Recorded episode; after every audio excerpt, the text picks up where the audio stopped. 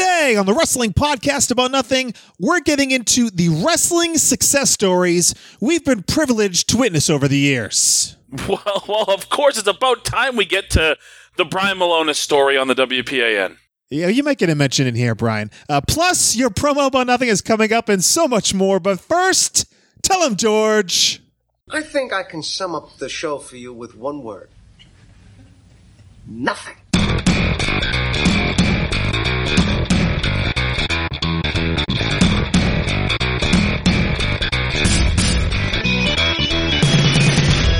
Wrestling fans, there are millions and millions of podcasts out there, but there's nothing like this one. Do you ever just get down on your knees and thank God that you know me and have access to my dementia?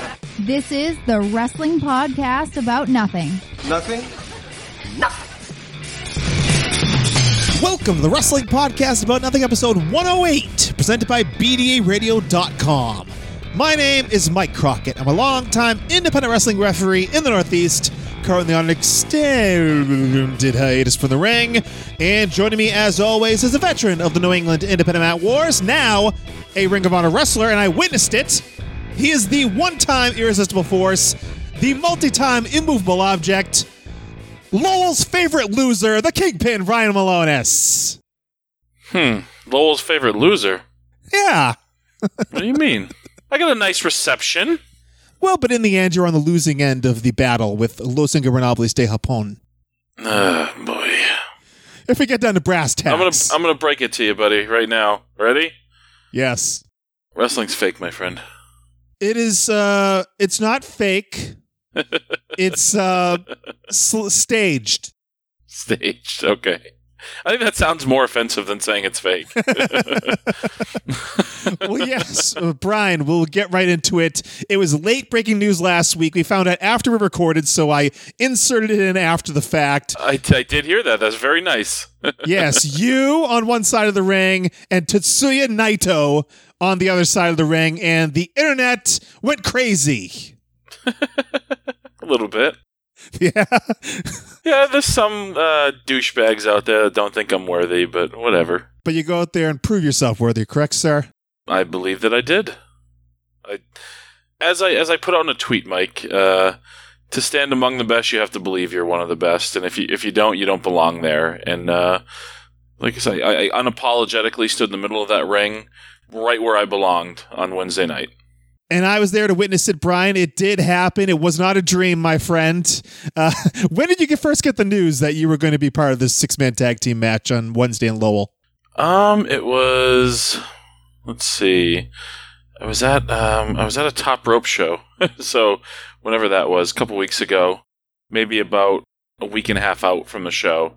I mean, uh, you know, they, they kind of knew, and, and our good buddy Todd teased teased me a little bit for a for a stretch on it, um, and then uh, and then he wouldn't tell me, and told me I'd have to watch uh, the live stream on Honor Club, which I was unable to do live that night because because I was at a show. That, that was when they were in, in Florida, and I wasn't on that tour. So it was like the last weekend of April. And uh, so I found out that night. He finally let me off the hook that night when I was on my drive home uh, what the match was. So, you know, sometimes in wrestling, you just got to sit back and look around and, and kind of say, uh, that was pretty damn cool.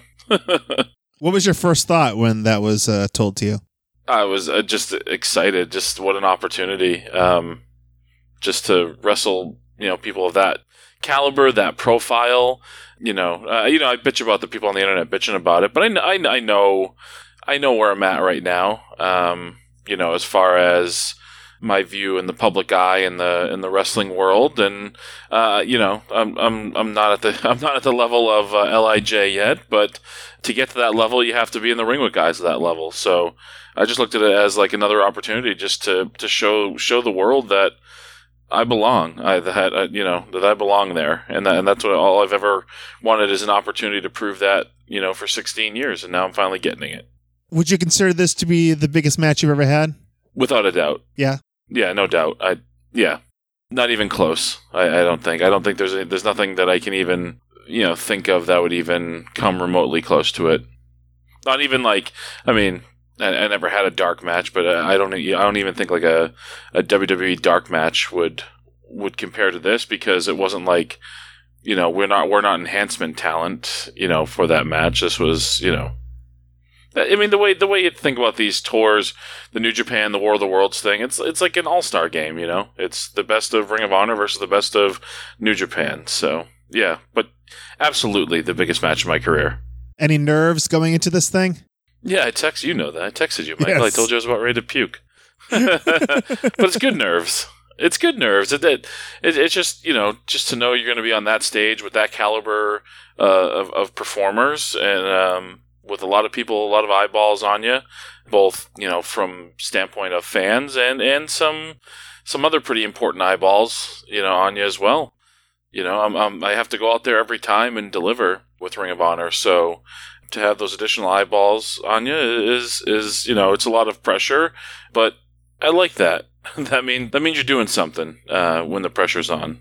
and it was a really good house at the Lowell Memorial Auditorium, and they were really into the show. Uh, and there are a lot of luminaries there. I was there, Brian. Uh, I saw Brian Fury. I saw the Playboy was in attendance. The Milonas family all accounted for that evening. I saw my best friend as he made sure to inform Brian Fury. My best friend John Morse was sitting right behind me and he was giving you the uh the 411 on what I was doing the entire night, right? yes, indeed. Uh you, so how come you didn't throw streamers when I came out, Mike? I'm a little offended. I forgot them. I didn't have time to get to the store before the uh, event. My my daughter attempted to throw a couple. She was sitting on the floor uh, with my aunt. I think Jimmy was down there with them at that point. She was like four or five rows back on the floor, and she, uh, you know, so I went over to that side uh, of the ring, and uh, I watched her doink a couple people off the head in like the front row with rolls of uh, streamers she was trying to throw. she she'll get there eventually. I know she's playing softball now, right? She is. She is. She's working yeah. on that arm. She's still working on that arm. and she didn't get the unraveling part either. They were the, the, the rolls were still completely. Oh, you gotta like Completely, take a little piece of tape off, right? Yeah. Yeah, yeah. but it was cute. She thought it, she, it was a big deal for her to try to throw streamers. And uh, also, I saw Rich Palladino was there. And did, did Bobby Cruise announce? Well, I don't think he announced your hometown, did he? I don't know. He always announced me as Manchester, New Hampshire now, though. Okay, I wasn't sure if you maybe tried to get in a little dig after we recently had him on the podcast. But I had I had a nice I had a nice reception, Mike. You did, you did, yes. I think I think I've won the chaotic wrestling heavyweight title three times in that in that city. I actually said that to Silas Young in the ring when uh when the crowd absolutely exploded for Naito, which was ridiculous. And I said, "Are you kidding me? How's he getting a how's he getting a louder ovation than me? Don't these people know I won the championship here three times? well, not here exactly, but yeah. well, in Lowell, yes. that's all right. It's a trash city. oh my goodness. Trash people doing trash things. Wow. I live right by that city. It's a fine town. Adjacent to refuse is refuse. Mrs. Enright! Mrs. Enright! so, uh, how did you feel the match went overall there, buddy? I was happy with it. You know, I was really happy with the match, and uh, you know, me and Bruce are trying to do that double slam thing. I think, I think we might put uh, that transition on, on ice for a little bit uh, into the into the double slam. But other than that, I think it, uh, I think it went. Um, I think it went really well. How did you feel about the match, Mike? How many stars? did you Wow, how many stars? Well, you're in the ring with Japanese wrestlers, but if it was in Japan, Brian, it? Was in the you Tokyo know Dome. yes. But no, it was really good, really solid, and you did what you're set out to do, right? Get my ass whooped. No, but I had my moments to shine too. I, I think I did. You know, it's important in those moments, especially. I mean, even with my partners, even with Bruiser and Silas, they're more established than me, and and obviously, um, you know, Evil Sanada and, and Naito are true international superstars. So uh, it's important in those types of situations that I'm not the sixth guy. You know, I can't just be like, "Hey, here's these five stars and then this other guy. like you can't be that. And, it, and I felt it was important to make sure that that wasn't the case. I mean, while you didn't get the victory, Brian, you did uh, set out what you were trying to accomplish, which was soften him up for Chris Jericho, right? Exactly. Yeah, I got a nice check in the mail from uh, Y2J. There you go. And maybe He's not putting me on that cruise though. I was gonna say maybe in exchange, yeah, he could uh, help you uh, set sail there with him. I'm not all in. I'm not on the cruise. What the hell's going on here? What the hell's going on around here? We got to work on some of that stuff there, Kingpin. I don't know. There is a major announcement coming up, right? By the time this airs, the major announcement will already be out. But There is a major announcement for All In. You're saying yes, for all in, there can only be one thing. it can only be one thing. At least in my mind. Yeah, there's only one guy left, right? Flip Gordon.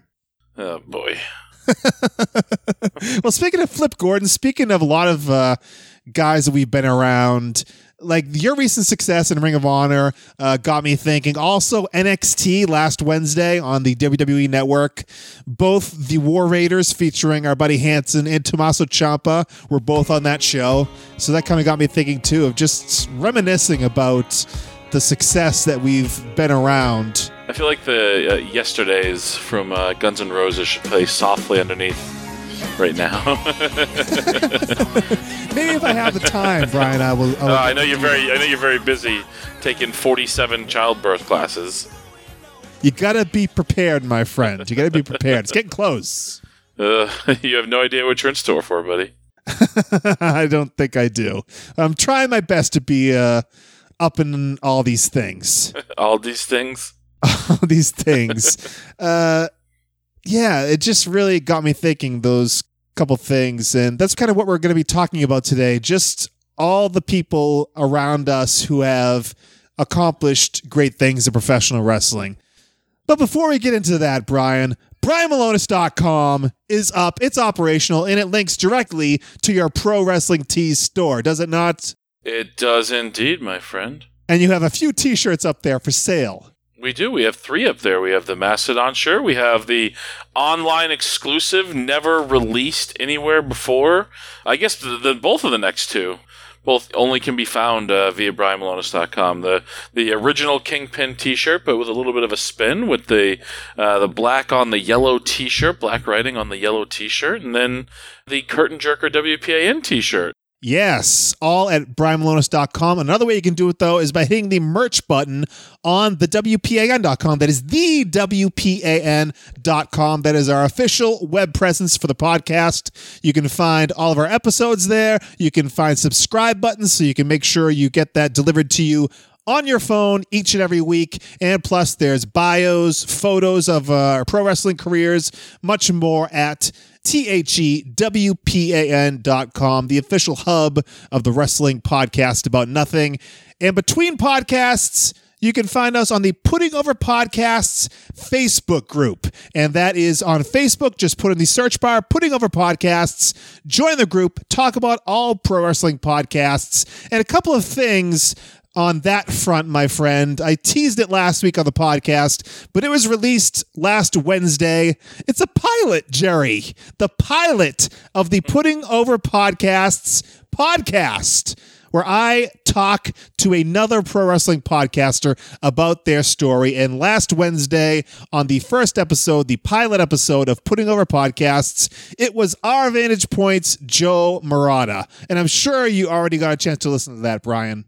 Oh yeah, it was fantastic. Oh, Brian. I haven't had a chance yet. I've been very busy. It's been a busy week. You know. I'm sure you've already listened to Pritchard's show, though. For from when? Last week? This week. No. No, you haven't? Okay. Just came out today. We're recording this on Friday. Just you know, I haven't listened to it yet. I haven't. ch- I'll probably listen. I'll probably listen to Pritchard uh, on the, the flight to Chicago.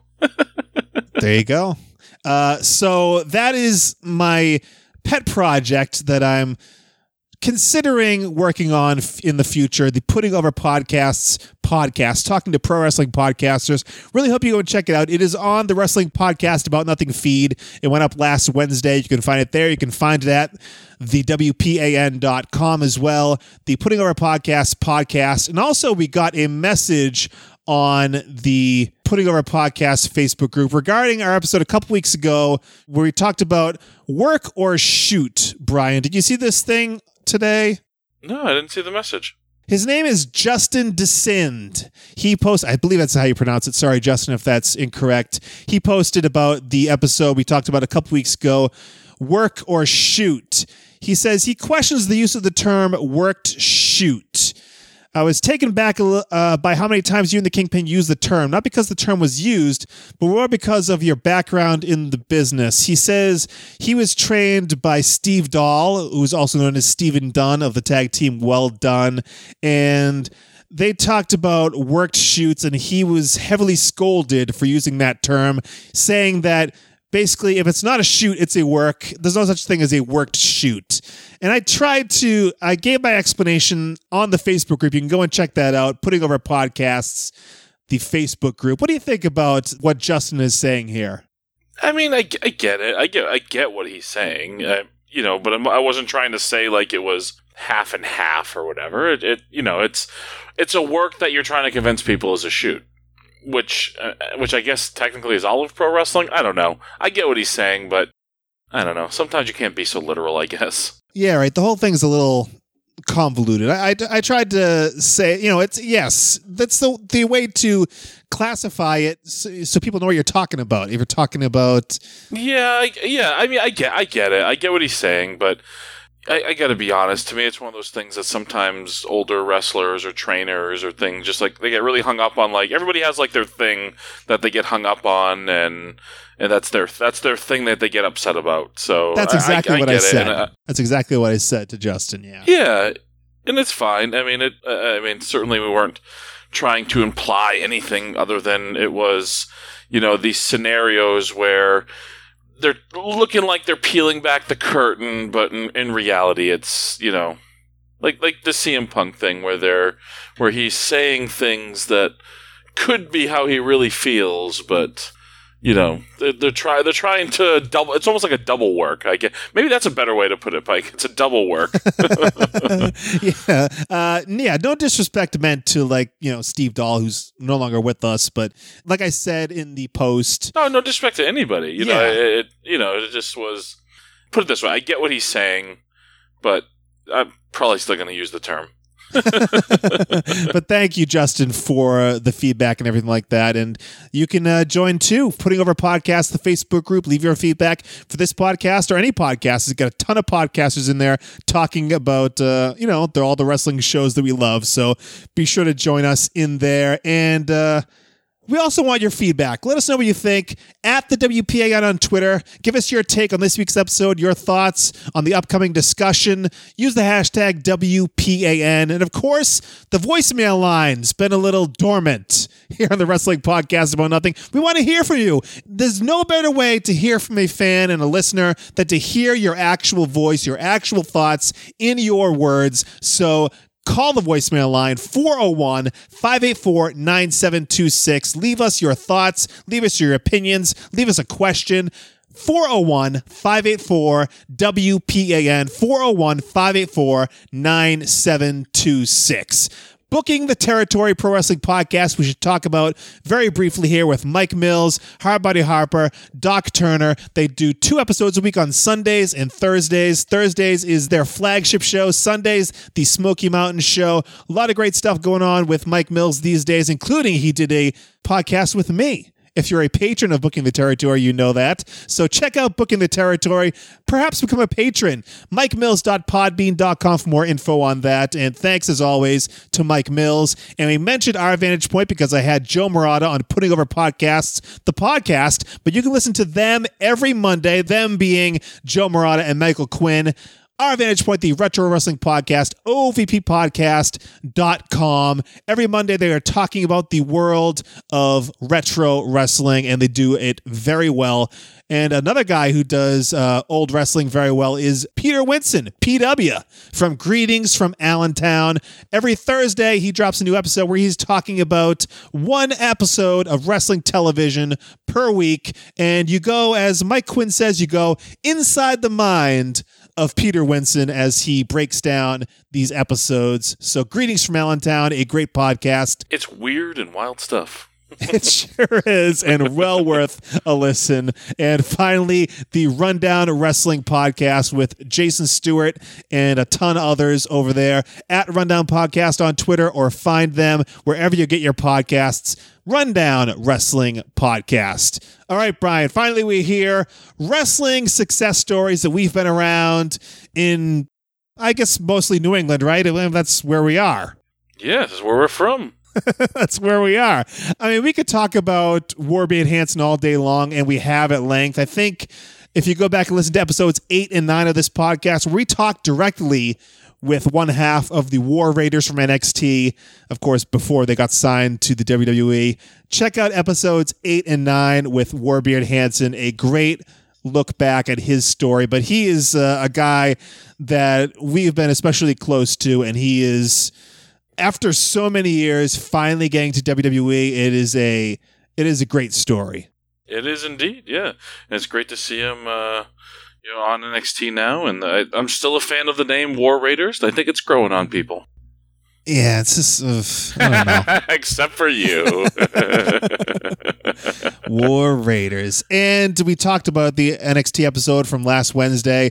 Hanson was on there and also Tommaso Ciampa. I think we should get right into talking about Tommaso, a guy that has overcome so much to get where he is now in NXT in WWE. Of course, he had a run in WWE.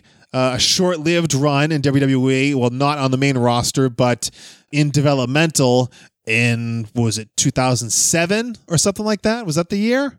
yeah, probably around there, somewhere around there. I don't, remember. Well, yeah, actually, it, it, wa- it was because um, I, I this is gonna just well, I don't know. I guess this is sort of like the name droppers episode. So There you go. Um, but I, I remember that uh, I got married in 2007, and, and on and Tommaso was gone when I put together the original guest list, and one Kofi Kingston was invited to my wedding, and he got signed and was leaving before my wedding, and Tommaso had gotten released uh, in that time, so I subbed out one friend for another.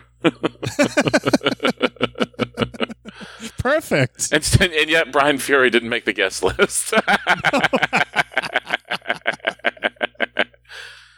I better not make these jokes, or I'm not going to get the invite to the uh, to the Fury wedding. Yeah. a little uh, payback there. uh, but yeah, Tommaso, uh, we talked about this in the lost episode of the wrestling podcast about nothing. We've mentioned this before. We did like an hour and a half at Tommaso's parents' house when he was in town, uh, right before I well, actually he'd already done the Cruiserweight Classic. He hadn't been signed officially yet, but we talked to him and uh, we had a great conversation about his entire career. And it has been put in a safe. It has been locked. It has been dropped in the ocean and never to be heard on these airwaves. But we talked to Tommaso about his story, and it, it started like before he even thought about getting in the ring and wrestling, he was at the school dealing with was it knee surgery? Yeah, yeah, I think he had yeah something going on with his knees, and that's when that's what led to him, you know, being there and taking notes and asking a million questions and being absolutely obnoxious. Yeah, he always had a question, and we'd always know. Uh, does anyone have questions? And everyone would turn their head and look at Tommaso as he confidently raised his hand in the air. Uh, yeah, Tommaso. Yeah, he, he signed up and then immediately went down to injury. I think it was was it like a football injury? I think so. I, I don't quite remember the full story of the who'sy and whatsies, but yeah, Tom- and Tommaso's pretty young, I think, at, at that point too. Like you know, even Yeah, young, like nineteen for, or something. yeah, like joining wrestling. So he was that kid that always had a question. It's like we just want to go home, and Tommaso has questions. Here's we've been busting our ass, getting our asses handed to us for three, four hours, or however long class was. We sweaty and tired and feeling gross and hungry, and Tommaso always had a question. He was that That's guy. It's it's quarter of eleven on a Tuesday. You just want to Yeah. get home and go to bed, and coach says, "Anyone have any questions before we get out of here?" And that arm goes up, and everyone groans. And everybody's like, "Fuck this guy." Remember when Tommaso's question was always like about if he should go to college? I, I don't remember that. No. No, he was always like, "You you, you think I should go to college?" Uh, There, there was always a thing like, and he always got the answer, but they always kept on asking the same question again. I don't remember that at all. But, Like everyone that came in, he'd always ask about college. oh, you mean like guest speakers and whatnot? Yes, yes. yeah, I gotcha. I mean, it really is important with WWE now. WWE does look for those sort of things. They want college educated people. They want uh, people with interests outside of pro wrestling. If pro wrestling is all that defines you, then you you might actually have a tough time getting a job with them. Believe it or not. Yeah, I think you're right. Uh, especially these days with the, you know, they're a publicly traded company, and everyone's going to be a representative of the company. In Yeah, it's you know, it's the. I mean, they got wrestlers. I mean, they need people who can. You know, we're sidetracking a little bit here, but not only do they need you to be on Monday Night Raw or SmackDown Live, but they also need you to go guest star in a movie or be on Good Morning America or you know uh, meet with you know a Make a Wish family. They they need. It's not the, it's not the good old days of wrestling, as they say. no, yeah, you're It's right. not it's not your father's wrestling anymore. There you go. There you go. Uh, so Tommaso was signed in 2007, went to OVW, and was released after what, like nine months? Yeah, very, under a year, very quick. I think I think Tommaso learned some life lessons down there, and it really was an opportunity that he earned, but you know maybe wasn't quite ready for. He's the I think the classic case of maybe you know too much too soon. I guess. And how many people do we know that got signed, got released, and just completely gave up, walked away from the wrestling business? There were quite a few. Oh yeah, a lot. I mean, some people didn't even get signed. They would just get like uh, not right now, and they would they would quit. people like Tommaso, uh, we're not going to take no for an answer. And he's talked about on like Colt Cabana's podcast, he had like drug issues. He had, uh, you know, thoughts of suicide. It was uh, a rough go for Tommaso, but he was able to build himself back up after he was kind of devastated from this release uh, from WWE. It was like a grassroots thing for Tommaso. Once he left WWE, he gathered himself together, he got back on his feet again. It was a grassroots campaign to get the name Tommaso Ciampa out there. Yeah, he. I mean, he, he and Jesus, he went through so many looks and different. Yes. You know, Do you remember the Sting jacket? I do with the crazy hair. Like, yeah, I mean, we should find some of these pictures and post them when we release this episode. But he, I mean, he reinvented himself. You know, sometimes it felt like one show to the next with Chaotic. He would, uh, he would have a whole new look. He'd shave his head. He'd grow a beard. He would dye his hair. He would you Dye know. his beard. yeah, yeah, all sorts of just, just crazy, crazy things. Tommaso used the internet like one of the original guys especially from new england to use the internet to his advantage to get his name out there and it worked. He got more work. He worked elsewhere. He worked a bunch of different places. He ended up getting signed by ring of honor and worked for there forever and when he left ring of honor of his own accord i think i said this to tommaso when we talked to him. I was I was like, what are you doing, dude?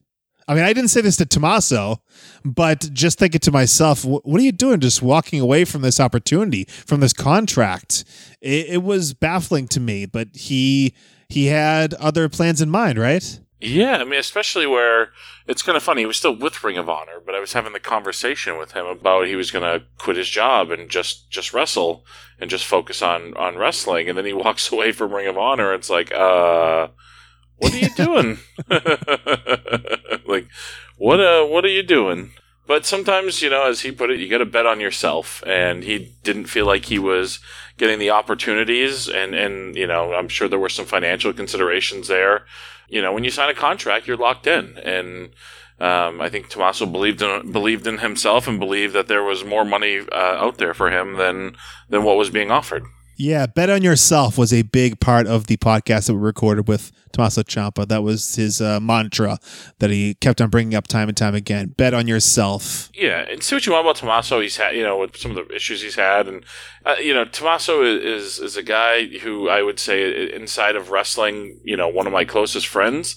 Uh, you know, somebody I've had many of deep conversations with. And Tommaso can be a difficult guy at times. Like full disclosure, Tommaso can be a difficult person, especially when it comes to wrestling and he has very strong beliefs and and strong convictions. But I mean, the one thing that nobody does is outwork Tommaso. Nobody outworks that guy. Uh, No. He just is a tireless worker. He is an absolute maniac, and I mean that in a good way. Yeah, he there was no denying Tommaso Ciampa that he was going to get back to where he wanted to be. And in the span of like one 365 day period, I think he appeared in Ring of Honor, in TNA, and in WWE, you know, in NXT for the Cruiserweight Classic and other stuff he was doing in the tag team with uh, Johnny Gargano. I think his first appearances was at the Dusty Rhodes Tag Team Classic, I think, with Johnny Gargano as his partner.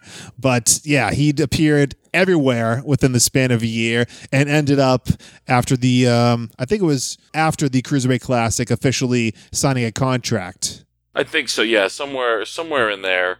I think originally too, it was this. It was not supposed to. Even after he got signed, it was not supposed to be what it's turned into. Um, I think not that they were going to be enhancement talent, but you know, I, I- don't think uh, the original plan for them was to. You know, when they first started, it was uh, maybe maybe we'll get you a deal, and you know, it was like, eh, maybe we'll sign you to this sort of deal, almost like the Rhino type deal. Not the same exact thing when Rhino first came back with the company, but it wasn't meant for them to be these the stars that they became. Yeah, and now he is main eventing NXT's Takeover, and it looks like something again coming up when they do Takeover Chicago in a couple months. But Tommaso is just like you said, the definition of a workhorse. There's no uh, holding Tommaso back from achieving what he wants to achieve in wrestling. Yeah, Tommaso. I mean, I don't know if you remember. The, you know, Tom Prichard used to come and uh, he- he'd have like the, the the guy. You know, the guys would give it their best try, or you know, Yeah. or you know, yeah. But then there was the people who whatever it takes. And Tommaso's a is a whatever it takes, and uh, that's the way he's always been as long as you know we've known him, and and I'm sure that'll be for the rest of his life. I mean, Tommaso's still a relatively young guy. I mean, he's young, younger than certainly younger than you. That's not saying much though, but but younger than me by a few years. So you know, he's got a, he's got a lot left in the tank, and that dude's focused. And I think I think Tommaso's is going to be a big star, a bigger star than he than he already is there. Yeah, especially since he got like three surgeries out of the way in the span of, you know, this past year. So he is feeling really good, obviously looking in the best shape of his uh, professional career and probably feeling better than he ever has. So, I mean, there's nowhere to go but up for Tommaso. Yeah, exactly. And I think he has the right people in his corner. He has the right attitude, and uh, sky's the limit for him. It, the sky is the limit, and I, I think uh, certainly I think he'll have an NXT title run in his future. And speaking of NXT, speaking of hard workers, how about Oni Lorcan, also known to us as Biff Busick? When I think about what Biff went through to get to a WWE contract, just uh, an, another crazy story with ups and downs. I mean, Biff started at the CTC, I think it was at the time, uh, with you were there. Were you training at the time when Biff showed up? I was, yeah. So it was. Uh, I think Coach had kind of been a little in and out at that point. So it was. It was kind of me and Handsome. Um, I don't know if Fury had quite kind of joined us and tried. I don't. I'm horrible with that whole timeline, but um, I, I would, you know, I would say myself, Todd, and and Fury all had a big part in in Biff's training for sure. Well, in the beginning anyway, but then he went and trained just about everywhere all over the world. He took it upon himself to get up to Calgary, Alberta, Canada to train with Lance Storm, which didn't usually happen. Usually, Lance Storm takes people, you know, they're fresh. They've never been in a wrestling ring before. He takes brand new students. But I think this is the first time that he made an exception because Biff really wanted to go and train with Lance Storm. So he himself and the East Coast Cowboy packed up their belongings and moved up to Calgary to train with Lance Storm. Yeah, and I, I've always said that Biff is probably the the smartest guy I have encountered in, in wrestling. You know, he always had a plan. He always had an idea of what he wanted to do, and like so many of us that made the mistake of uh, just chilling out in the New England area for years and years and years and years. Uh, he was going to go out and, and make it happen for himself. I mean, the dude was banned for life from WWE at one point, remember? yeah, we've alluded to this a couple times in the podcast, but yeah, he was told not to come back to WWE. One time he went as an extra to WWE TV and he didn't sign the proper paperwork to work out in the ring. And he went anyway. They said, "Yo, good, get down to the ring right now, right now." So he neglected to sign his paperwork or get his physical. Was it his paperwork or his physical? I th- yeah, I think both. I think it's like signing. I think it was the most important thing was the uh, was the waiver type thing that the you know the I'm not going to sue you guys for letting me in the ring thing. And but it's one of those things. It's like I don't know. They were told to hurry up and get down there, and I, you know, I think it's silly if you want my honest opinion on it. But and even the whole band thing is, you know, stupid. It's as Yeah. dumb as uh, you know Joe banning banning uh, Jerry from the uh, fruit store. you banned. I'd like I'd like to think that's what that's what Mark Carrano, whoever said it to to Biff. you know what? I don't want your business. You're banned. But it's funny because uh, you know, Biff ended up using that name briefly on the Independents, banned by WWE. Biff Busick. Did you know that? I did not know that. Yeah, I think he used it in Top Rope. Too hot for WWE. yes, too hot for WWE. But uh, Biff also went down to San Antonio, Texas. I think it was San Antonio, and trained with Funaki at his wrestling school. Yeah, I think I think his brother or something lived down in that area, and yeah, he found his way down down to Texas to train with uh, Funaki, and then you know he he's gone all over. He's like I said, he he's a really smart guy, and and the other thing about Biff too is he. Uh, just has a magnetic, absolute magnetic personality. Um, I saw him on New Year's. Actually, actually spent New Year's with Biff and had a couple cocktails with with Biff Busick on New Year's. Maybe a couple too many cocktails with Biff Busick, but it was like old times. Um, you know, just because that's just the nature of his personality. Uh, I think Biff's the type of guy who, if I don't see for another fifteen years, when I see him, will, we'll pick right up where we left off. And uh, I'll and I'll say I'll, I'll go on the record of saying this: I don't know why they don't find a way to incorporate uh, the way that guy can tell a story into his character and on TV because nobody paints a better picture and nobody tells a better story than Biff Busick. I mean, Oni Lorcan can tell a story in the ring. He's a great wrestler, but yeah, that aspect of his personality hasn't quite crossed over yet, and it'd be great when once it all gets together. He's just gonna shoot to the moon. I think. Oh, it'd be it would be money. That would be. I mean, eh, the best storyteller I've ever I've ever. And I don't mean storyteller as in like in the pro pro wrestling sense. I mean like you know you're having a good time, you're telling stories, and and and nobody paints a picture like like uh, Oni. and we attempted to get him on this podcast to uh, share some of these stories, but uh, wasn't to be. Yeah, some jerk off ignored my email over uh, over there. but a thing I remember about Biff is some self important douchebag. the thing I remember about Biff specifically is he would work doing the most labor intensive stuff. He was like digging posts. He was working on a farm. He was I forgot about that. Yeah, and he he you know had no money. He was making no money, just trying to make ends meet and wrestle at the same time, and hoping something would come together for him. But I remember him showing up with you know he'd have a farmer's tan, literally, because he was out on the farm. Because he's a farmer. Yeah, all day doing that stuff. So he'd come to the show, and you know Biff Oni doesn't tan well. He is a, a very pale gentleman, so he'd have these red arms and this pale body. So it was uh, it was kind of funny. But yeah, he came from he, he had no money. He, I think he had to move back from San Antonio because basically he had nothing, so he had to come back home. But just the fact that he got himself out there more, he got himself beyond wrestling to PWG, all that stuff, and finally got signed back where he belongs. No longer banned, unbanned from WWE. now Oni Lorcan doing a tag team thing with Danny Birch, who is now officially signed with WWE. And yeah, something's going to happen for Biff if there's any justice in this world. yeah, yeah, I, I, I agree. Um, I, I've you know just worked so hard, uh, and he's another guy who bet on himself and just took chances. And um, when you think about somebody like going for it, he went for it without a net. like he, he went for it, uh, and he got there, and, and he'll be there for a long time. I think. I think we've talked about this before, Brian, but do you have any regrets that you didn't kind of like take more chances? Do you think you were kind of reserved in your decision making for your pro wrestling career? Yeah, completely. I mean, I guess the only real regret I have was being so focused on on WWE because I think that led to some of my mentality of, um, you know, I did have earlier opportunities at Ring of Honor, and I, I decided not to go to a tryout camp because I thought well, no, I've wrestled for you. Like you've seen me. What more do I have to prove? And and and with the mindset of like, well, I just want to go to WWE anyways.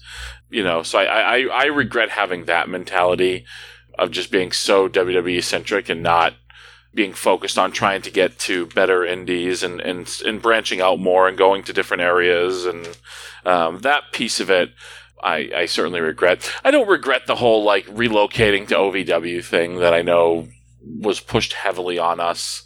Um, I, I, don't know that if I'd gone to OVW, I'd be any any different situation than I am today. I don't think I would have gone and got a contract with some of those monsters that were down there. Um, and then so many people were doing that too. It wasn't like an original idea to move to OVW. I, I think I think just the being completely WWE centric for so long was what really hurt you know, hurt my career and, and, and kind of stalled me out. I should have taken better control of of my situations. Um, you know, I also too I was so focused on trying to go to TVs when I was never going to get signed by going to TV. I'm not, I'm not going to be somebody who like I needed I needed a week to you know I need I needed a tryout type situation to change people's minds because I'm not cookie cutter. I'm not traditional, but I, I think I'm good enough to be an exception to to rules. It's just you, you're not going to do that going to TV and working a three minute match and in the afternoon and that nobody watches. You know, I mean, it's a little different at TV now, but in the days that I was going, it was it was very different. But that is what it is. You know, for me, I should have gone out, tried to make a name for myself in other ways, and and made myself more marketable. So maybe they came to me. You know and you had kind of adjusted your mentality before it was too late and you've you know you did the ring of honor camp a couple years ago and now you're a mainstay in ring of honor. And i said before it was too late because you're on the verge of basically calling it quits at one point. Yeah, I mean, it, yeah, it was definitely I was wrestling for chaotic only essentially, and and wrestling, you know, once a month, and just eh, what am I doing? Spinning my wheels you know, I'd taken over as the booker, which is always like the for an indie guy. That's always like the well, I'm kind of winding down here. like, um, I'm I'm never gonna do like the you know like the Brian Fury retirement tour. Like that's never gonna be my exit to pro wrestling. It'll just be one day I'm there, one day I'm gone. Maybe then then I'll take a booking two years down the road, and then it'll be three years, and then eventually I'll just never have another match. Like the, I don't I don't know that I'll, I'll, ever have like that. This is my final match type of thing, you know. But yeah, I was I was I was pretty close. I was you know just wondering what I'm doing, and then ironically, it's two of the guys that we talked about. Watch seeing them wrestle that that sort of started to light the fire in my belly a little bit. Tommaso and Biff had a match. Tommaso and Biff, and, and the, yeah, and Lowell, which ironically I just had the biggest match of my career in. that the very same building.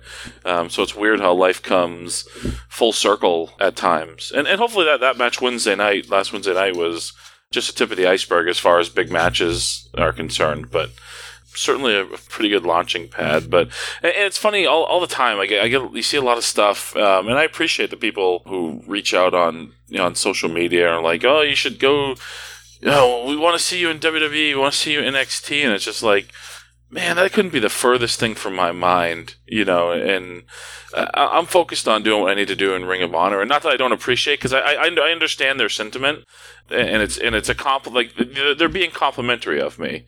Um, but for me, it's just like when you're in the moment, it's like I'm just so focused on doing what I need to do in Ring of Honor. And I don't know if that makes any sense to you, Mike, but it's just it's just a mindset. Right. Yeah. You're accomplishing what you're setting out to do, and you set out to be the best in Ring of Honor, and you're not done there yet. So. Yeah, yeah, and it just I'm, I'm it, and for me that that part of it has like I, I, don't know like i'm done with the with the dreaming i'm like i'm in the i'm in the moment now now i just want to live the moment and enjoy the moment and and and try to get bigger and better things where i am rather than trying to focus on on other bullshit so, Brian, you talked about moving down to OVW. I know someone that did move down to OVW and attempt to get a contract. And that's a guy who was around for a really long time. And everyone was like, this guy is a can't miss WWE prospect. But it took him so long to get there. And that's Mike Bennett. Yeah. yeah. He did. Jesus. There's a guy who, another guy who he moved to OVW. He's, he's been all over the place. You know, we, when we first met him, he was what, probably 16ish 17 yeah, yeah. years old something something like that. Um, weighed 140 pounds like. Mike Bennett. Yeah i mean he was one of my first ever feuds in wrestling for the newa heavyweight championship. Um, you know me versus uh, the miracle mike Bennett. It's kind of crazy to think about how far he's coming but another guy who is a tireless worker and and did things to make sure he wouldn't you know that he wouldn't be denied no matter no matter what. I mean, I remember when he first went to Ring of Honor too. People just shit all over him. like, yeah. they just took steaming dumps on him, and he just continued to do his thing. Yeah. Speaking of Ring of Honor, we talked to Bobby Cruise about this. Bobby originally recommended him for Ring of Honor when Gabe Sapolsky was booking way back when. And I remember it might have been the first show that I did, like pre-show matches for refing. Mike Bennett was also on that show doing a pre-show match. I think I might have refed his pre-show match, but he was yeah, toiling around for a long time. And Gabe Sapolsky thought the same thing that we all did is that he's WWE bound. So he didn't want to put much stake. I mean, and Bobby Cruise said as much on the podcast a few episodes back that he didn't want to really want to put a lot of time into a guy like Mike Bennett because he's going to WWE. And, you know, some 10, 12 years later, Gabe Sapolsky is correct. yeah, yeah, he is. I mean, it's, it, he took the long road, that's for sure. But yeah, but you know, Mikey B's a guy who went out and made the market for himself. You know, he's he's he did what I said I didn't do, and that was go out, make the market for yourself, and, and maybe they'll come to you. I mean, he most of the guys in his position were starting in NXT, and he went straight to the main roster you know, and, and obviously I know it's been a battle for him since he's since he's been there. But the dude just performed on WrestleMania. He just performed on the Greatest Royal Rumble.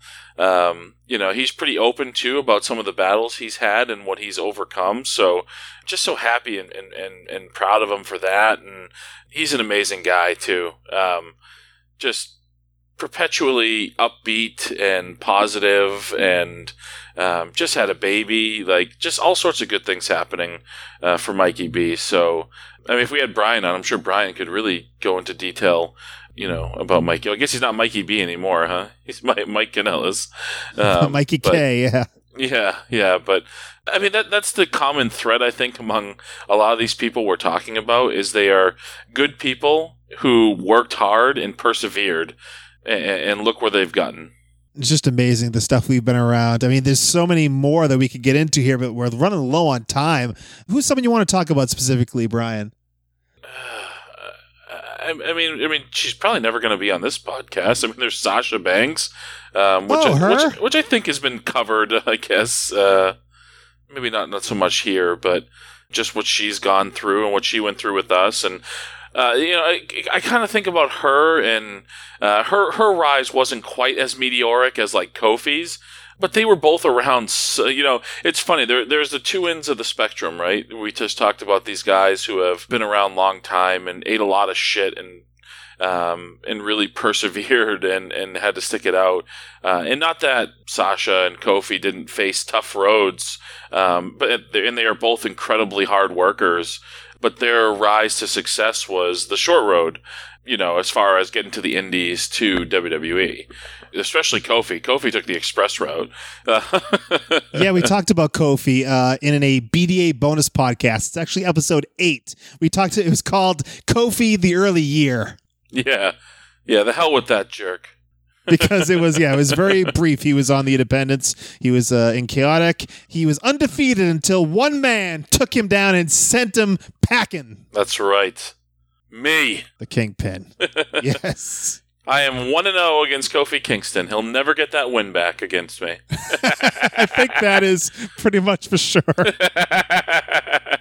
he will never ever ever get that win. So forever, forever and ever and ever and ever as long as long as I'll, I know him, I'll be undefeated against Kofi Kingston. He, him, and him and Sasha though. I mean, they.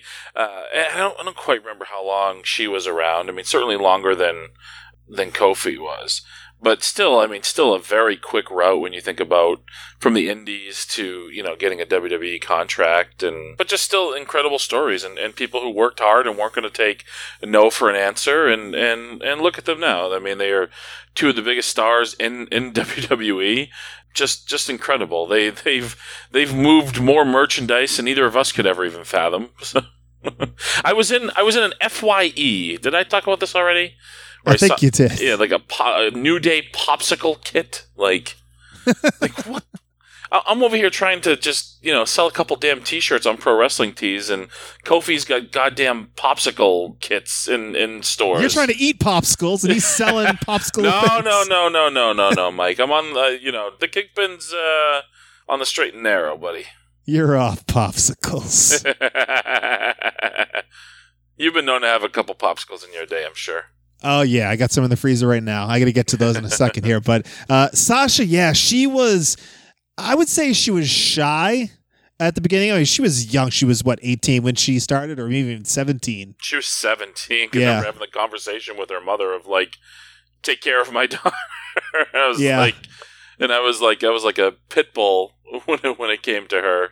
Like, She was young. She was shy. She had trouble with promos. I remember specifically her trying to cut a promo at the Chaotic Training Center, having a tough time getting through it. But I could see, you could see at the very end when she was at Chaotic, it was starting to come together for her. I remember specifically the angle where she put the cake in uh, Alexis's face uh, in Woburn. Do you remember that?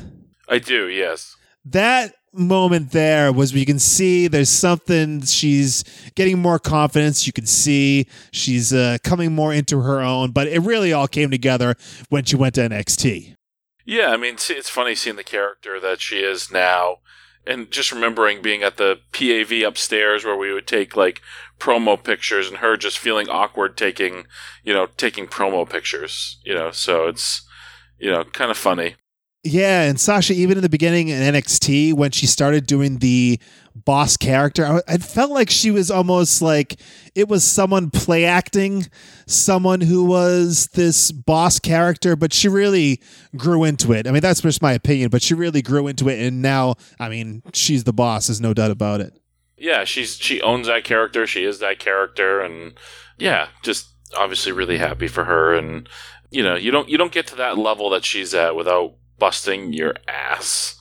Yeah, and I guess we could talk about a ton of more people. We could talk about Aaron Stevens, aka Damien Sandow. We could talk about Flip Gordon, who's uh, it's either you or him. I think going to All In. You never know.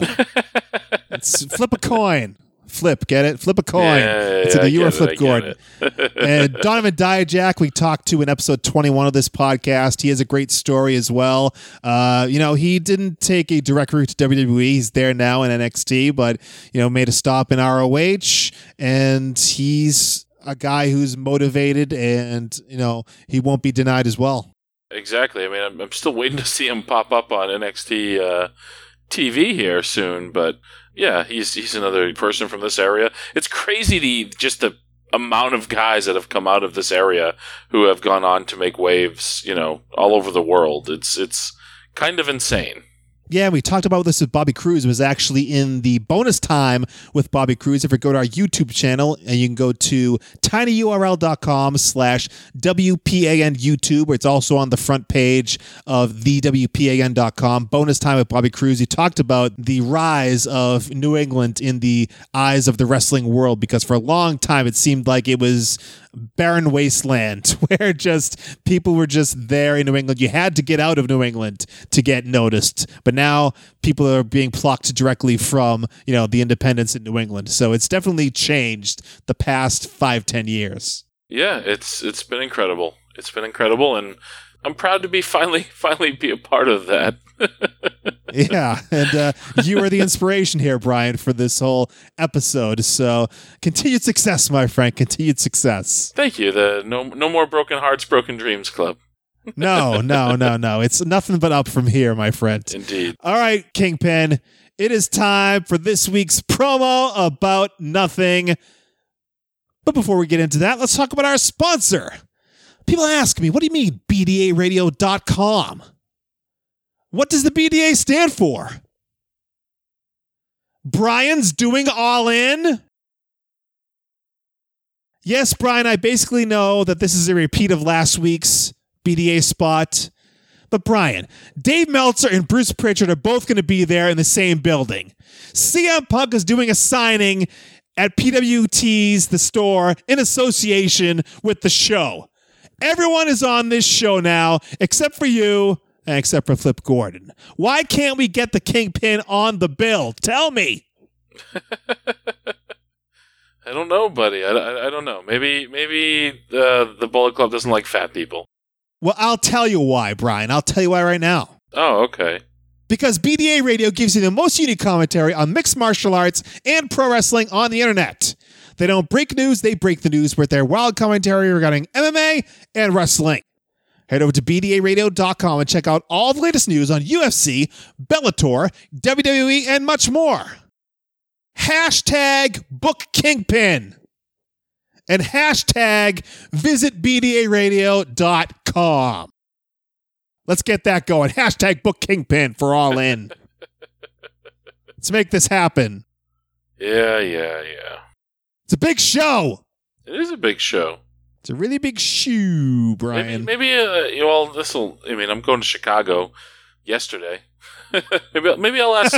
maybe I'll ask the Young Bucks and Cody tomorrow, or on Sunday. Maybe by the time this comes out, buddy, I'll already be booked. Wouldn't you sound stupid?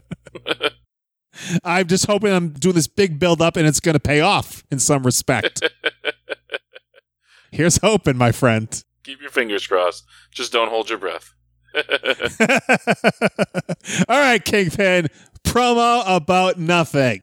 The year 1984. And this is the American Wrestling Association, the AWA from Verne Gagne. And Brian, Mean Gene Okerlund is standing by with Jesse the Body Ventura, who is also going to introduce a third person we'll find out in mere moments. But let's head over to Mean Gene for this week's promo about nothing. Fans, I, like you, have been waiting anxiously over the past seven days for word from Jesse the Body Ventura out of San Diego, California. Last week, you told us you were going to have some news that would knock, so to speak, the wrestling world out its ear. Tell me something, Mean Gene. You really and truly been waiting seven days, right? Indeed. Well, I got the news to knock wrestling back, to knock it forward, to do everything to it. The AWA, get ready, because when Jesse the Body speaks, people listen. I'm kind of like E.F. Hutton, you know. But now, about two years ago, I was over wrestling in Japan. And I saw a guy in Japan. Now, mind you, this is two years ago that I looked at this dude and I thought, man, what would happen if Jesse the Body Ventura and this man were to become one? Were to become a tag team? What you got to say? You have got my curiosity up, I've got Jesse your curiosity. I know Mean Gene and I know all the people out there you're thinking right now. Is it the return of Adrian Adonis and the East-West connection? No, no, no, it's not. It's a man who is so devastating. What? If there's anything I lack in wrestling, this man makes up for it. If there's anything he lacks, I make up for it. Are you ready, Mean Gene? I'll tell you, let's get on with it. I want to Let's find get out out, people. who it is. Let's get out, Mean Gene. Come on out here, my new partner. Oh, you have got to be Mr. kidding me. Saito. Mr. Sa- your new partner, ah. I cannot believe it, Just When did all of this take place? Oh, I'm very, very happy. Because he's a lot tough man. Look at that body. Big arms, big chest, strong body. We are good team.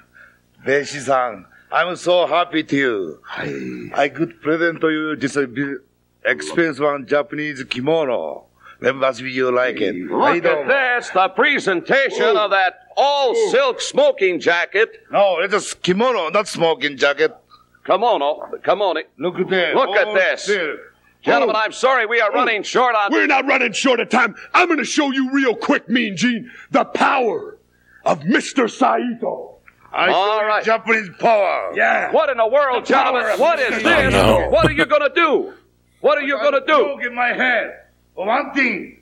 Oh, look at. Ah, that's Now, Look what at is tough. that? Looks like a Japanese. Look. It's tough, just like a Japanese, uh, but Mr. Saito number one, broken next one. Yeah!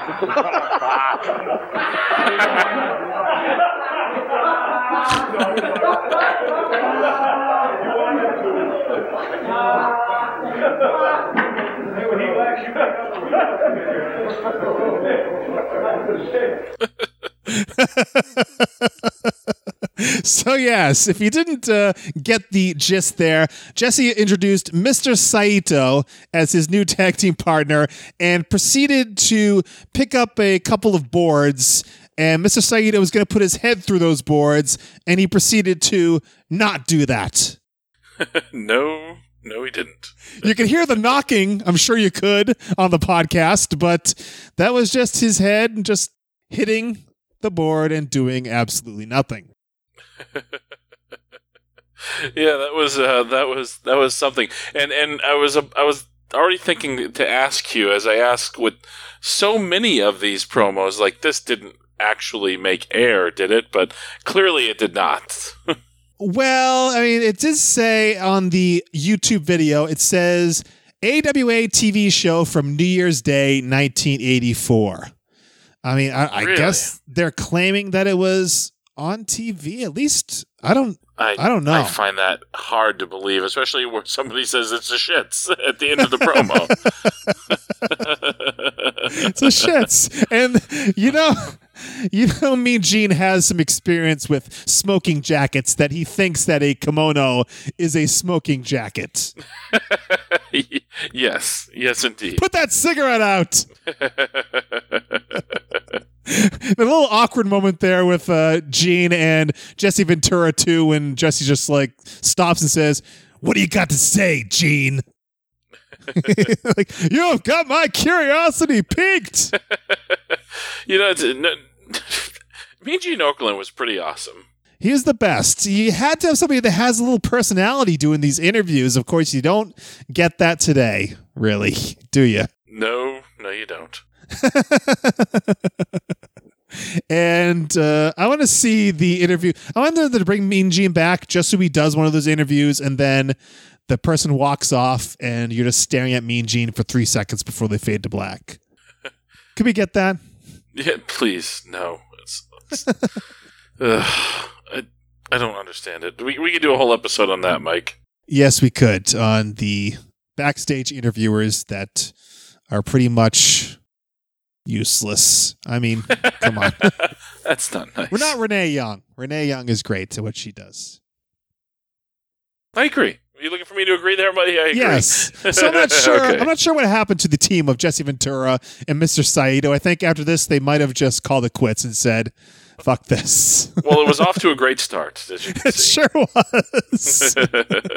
All right, you've heard this promo about nothing. This is one you have to check out. This blooper, Jesse Ventura, Mr. Saito, and the Unbreakable Board. Get the full picture. Find the link to the video in the description of this episode or at the WPAN.com. That is the WPAN.com. And Brian, you're hitting the highways and byways, crisscrossing this great nation of ours, plying your trade as a professional wrestler, and you got dates. I do, buddy. On the 26th of May, that's a Saturday night, I'll be heading to Newburyport, Massachusetts for Atlantic Pro Wrestling. I'll be taking on the unequaled one. Many are better, but nobody is equal to Todd Sople. Come see me wrestle Todd Sople on, on May the 26th in Newburyport, Massachusetts. On June the 1st, a Friday night, I'll return to Lowell, Massachusetts for the Chaotic Countdown as part of uh, Chaotic Wrestling's big event that night. And WWE Hall of Famer himself, Cactus Jack, Dude Love, Mankind, Mick Foley will be in attendance there as a special guest GM. Go to chaoticwrestling.com for ticket and full card information. Brian, are you going to get your win back in Lowell? we'll, we'll, we'll see. I won the Chaotic Countdown last year. All right. Well, good luck to you, my friend. My career, my career's over in Lowell now, buddy. All right, can I continue, please? You may. Thank you. Uh, then the very next night, June the second, I'll be heading to the big city, Mike, the Hammerstein Ballroom, New York City. Ring of Honor's international TV taping.